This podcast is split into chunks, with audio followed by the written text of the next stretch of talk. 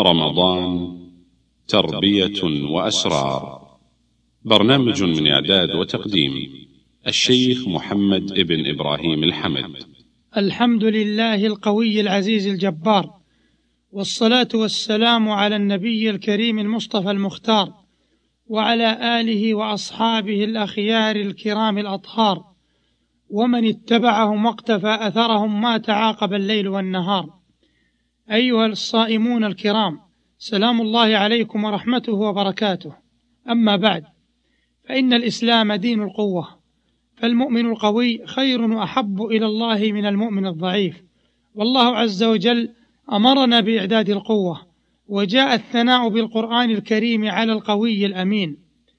هذا وإن من أسرار الصيام وآثار شهره الكريم أنه يبث القوة في نفوس الصائمين. وهذا ما سيتبين في ثنايا الحديث في هذه الحلقة إن شاء الله. أيها المستمعون الكرام هذه الحياة ميدان لا يفوز فيها إلا الأقوياء ونحن في عصر يكاد يكون شعاره إن لم تكن آكلا فأنت مأكول وكن قويا تحترم. ثم إن القوة ضربان قوة مادية وقوة معنوية. ومن مبادئ الإسلام أن القوة المادية قد تنتصر ولكن انتصارها لا يكون طويلا ولن يكون مفيدا.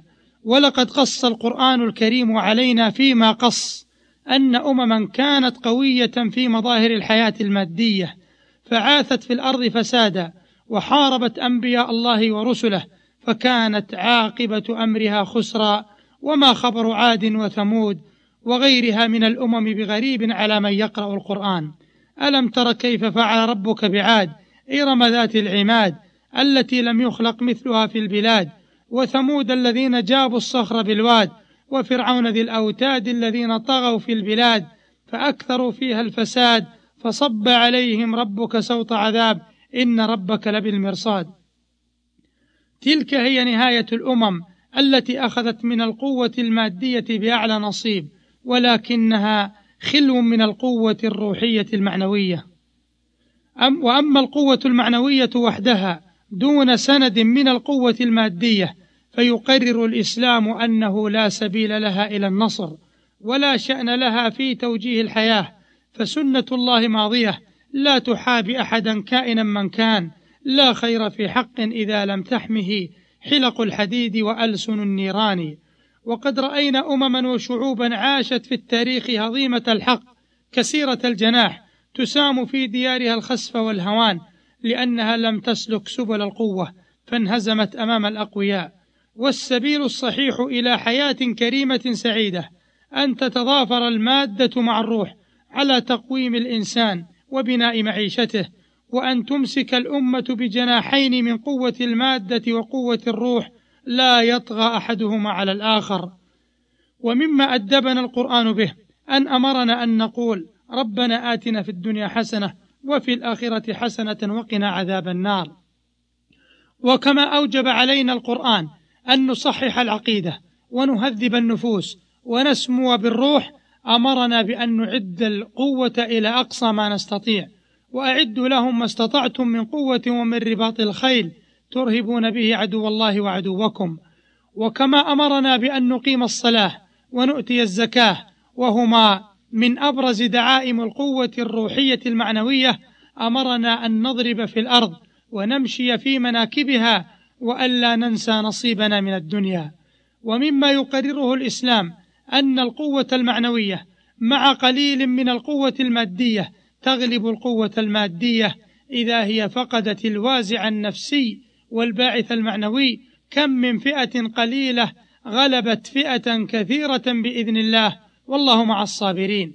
وفي معركة بدر أروع مثال وشاهد على ذلك. فالمسلمون الثلاثمائة الذين انتصروا في بدر كانوا عربا ككفار قريش الذين بلغ عددهم في بدر ألفا.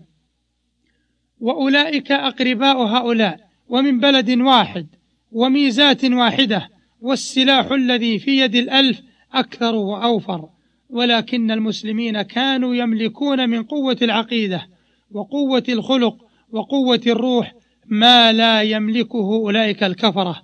فانهزم الكفرة هزيمة سجلها القرآن كمثل رائع يدل على ما تستطيع القوة المعنوية أن تحرزه من نصر على القوة المادية إذا هي أخذت من قوة السلاح بالمستطاع ولو كان أدنى نصيب.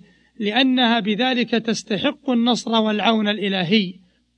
وكما ضرب القرآن المثل بالأمة التي تجمع بين القوتين فكذلك ضرب مثلا للفرد الذي يجمع بالقوتين فيفلح وينجح بموسى عليه السلام حين سقى الفتاتين الماء بقوة عضل وجسم ومشى معهما إلى أبيهما لا يرتفع طرفه إليهما عن حياء وتكرم وخلق نبيل. قالت إحداهما يا أبت استأجره إن خير من استأجرت القوي الأمين. وضرب القرآن المثل بالأمة التي تجمع بين القوتين فتسعد وتنتصر بأمة محمد. قال تعالى محمد رسول الله والذين معه أشداء على الكفار وهذا عنوان القوة المادية. رحماء بينهم وهذا عنوان القوة المعنوية. تراهم ركعا سجدا يبتغون فضلا من ربهم ورضوانا. وهذه ثمرة الجمع بين القوتين وأبرز عناصر السعادة للأمة التي تجمع بينهما. والصيام الذي فرضه الله على المسلمين يجمع بين القوتين جمعا رائعا متلائما يؤتي أحسن الثمار فهو من الناحية الصحية قوة للجسم يدفع عنه كثيرا من الأمراض ويشفيه من كثير من العلل. وهو, وهو من الناحية المعنوية. يعطي المسلم قوى معنوية متنوعة لها أكبر الأثر في سعادة الأفراد والجماعات. فيعطيه قوة الصبر وقوة النظام وقوة الطاعة وقوة التحمل وقوة الإيمان.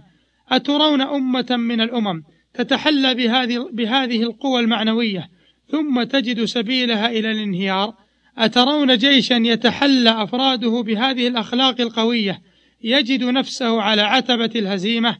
أترون مجتمعا تسود فيه هذه الأخلاق يتطرق الفساد إلى قواعده وأسسه؟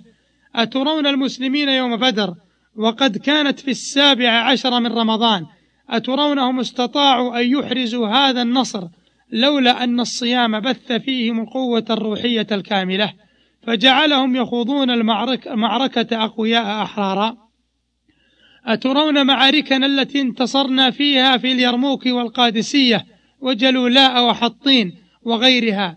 أترون هل كانت تتم بهذه الروعة المعجزة التي لا تزال تذهل كبار الباحثين في أسرارها لولا أن أهلها كانوا يتخلقون بخلق الصائمين من عفة من عفة وسمو وتضحية وتحمل للشدائد وخضوع لله واستعلاء على كل ما سواه. هل ترونهم يثبتون هذا الثبات لو أنهم خاضوا المعارك بنفوس المنهزمين الذين تغلبهم شهواتهم وتستحوذ عليهم شياطينهم فلا يستطيعون مقاومة الجوع والعطش ساعات معدودة؟ كلا ثم كلا. أيها المسلم لا تنس وأنت تصوم رمضان أنه يراد منك أن تكون مثال القوي الأمين فحذار أن ينسلخ عنك رمضان وأنت الضعيف الخائن. ويا أيها المسلمون لا تنسوا وأنتم تصومون رمضان أن الله يريد أن تكونوا بالصيام أشداء على الكفار رحماء رحماء بينكم. فاحذروا أن ينسلخ هذا الشهر عنكم وأنتم ممن ينطبق عليه قوله تعالى وإذا رأيتهم تعجبك أجسامهم وإن يقولوا تسمع لقولهم كأنهم خشب مسندة يحسبون كل صيحة عليهم وإلى لقاء آخر في حلقة قادمة والسلام عليكم ورحمة الله وبركاته. تم تنزيل هذه المادة من موقع نداء الإسلام www.islam-call.com